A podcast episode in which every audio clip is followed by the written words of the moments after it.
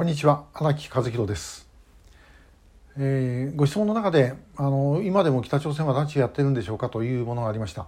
であのこの YouTube で私のチャンネルでですね検索していただくと,、えーと、今まで23回あのそんな話をしたのが出てくると思います。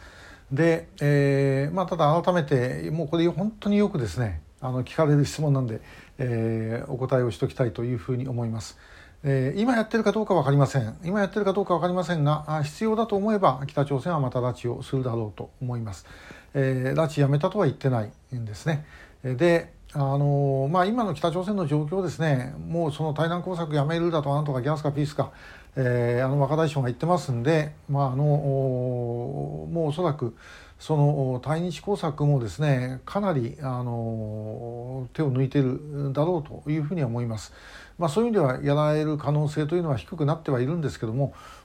ああ大丈夫だっていうふうに安心する必要はないですね、えー、それはどうしてかっていうと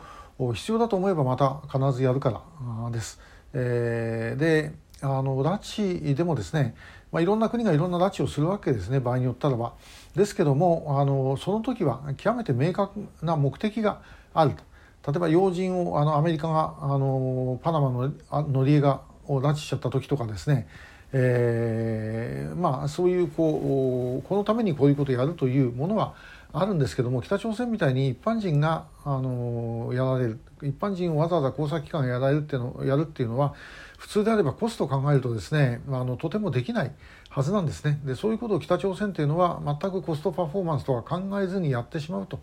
いうのが北朝鮮という国なのでまあ、そういう意味では我々の想定でですねこれこれこうだからやらないだろうということにはなりません。だから全く私たちの想定外にやってくるという可能性がありますから、え、その意味ではですねあの私たちは注意をしておかなければいけないのではないだろうかなというふうに思います。え、調査会のリストはあのもちろん、え、平成に入ってからのものもあります。で、えただですねあの今やってるかどうかっていうのはもう非常にこれもう分かりにくいというか我々自身ではですねもう正直言ってお手上げです。というのはどういうことかと。で我々の調査会のリストで調べているのは、まあ、あのもうずっと情報がない失踪者のご家族からのお届けによってですねやってるわけですねですからまあご家族でももういなくなったけれども、まあ、大体こういうことだろうって分かってる方はもちろん我々のところには一切行ってこないです。で、えー、全く消息がないという方の中で、まあ、それでもっていう方がやってくるわけですね。でそれだってたくさんの数ありますから我々としてそれをですね、まあ、本当にあのきちっと調べるということはなかなか難しいというのが正直なところです。でいわんや年間9万人だかいる日本中の失踪者で、えー、ついこの間いなくなりましたっていう人が拉致ではないかと。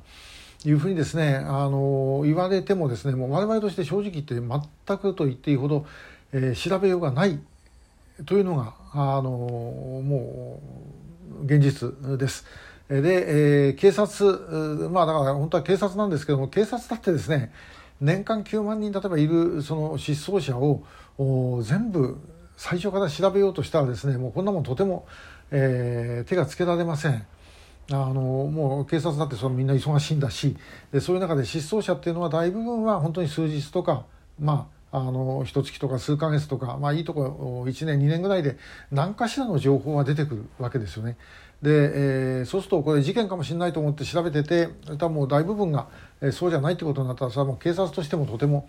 やってられないということになりますだから逆に言うと拉致をされていてもですねあの警察に行ってもほとんどまともに取り合ってくれなかったっていうのはまあ、あの警察の方のそういう事情もあるんだということは理解をしておかなきゃいけないだろう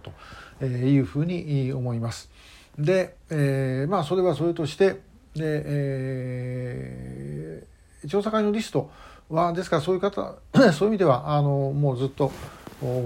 前にいなくなっている方が多いんですけども、まあ、それでも、えー、平成に入ってからでも何人も結構たくさん。えー、いますしその中で、まあ、おそらく拉致だろうと思われる人っていうのも、えー、決して少なくありませんで2000年代超えてもやはり失踪者で怪しい人はいるということなんですねでこれ調べていくにはあどうする必要があるのかというのはですねこれはそのこっち側で防御をしているということじゃなくて相手側にやっぱり攻撃を仕掛けるしかない相手側からその何が相手側で何が何を動いてて何をしようとしてるのかっていうのをやっぱり察知してでそれを未然に止めるということをやらなければいけないのではないだろうかなというふうに思います。で、えー、起きてることは、まあ、それをですねもうできるだけしっかりと告知をするということですねでそれマスコミの方々も、え書いていただくと。であとあの皆さんあの不思議だと思うでし思いませんかね？あの例えば、えー、警察署とか交番とかいろんなとこにあのポスターえー、この間の捕まった桐島聡捕まったというか亡くなった桐島聡、えー、でもなんかのポスターってですねもう山ほど皆さん見てますよね。あれおそらくあの顔、えー、思い出される方非常に多いと思います。でも拉致に関して、えー、国際指名手配をしている人間の顔写真ですらあのポスターは日本の中にはないんですね。えー、津川雅彦さんのポスターだとか、まあ、そういうあの政府が作ってるポスターありますけどもでその中でほんの一言です情報をくださいっていうのは。じゃなくて、えー、こいつとこいつとこいつとこいつはですねもうその拉致の実行犯であるで国際指名手配してるんだということで、えー、ポスターをぼかすか貼ってで、えー、もっとたくさんやった連中はいるんだから何か情報があったら知らせてくださいと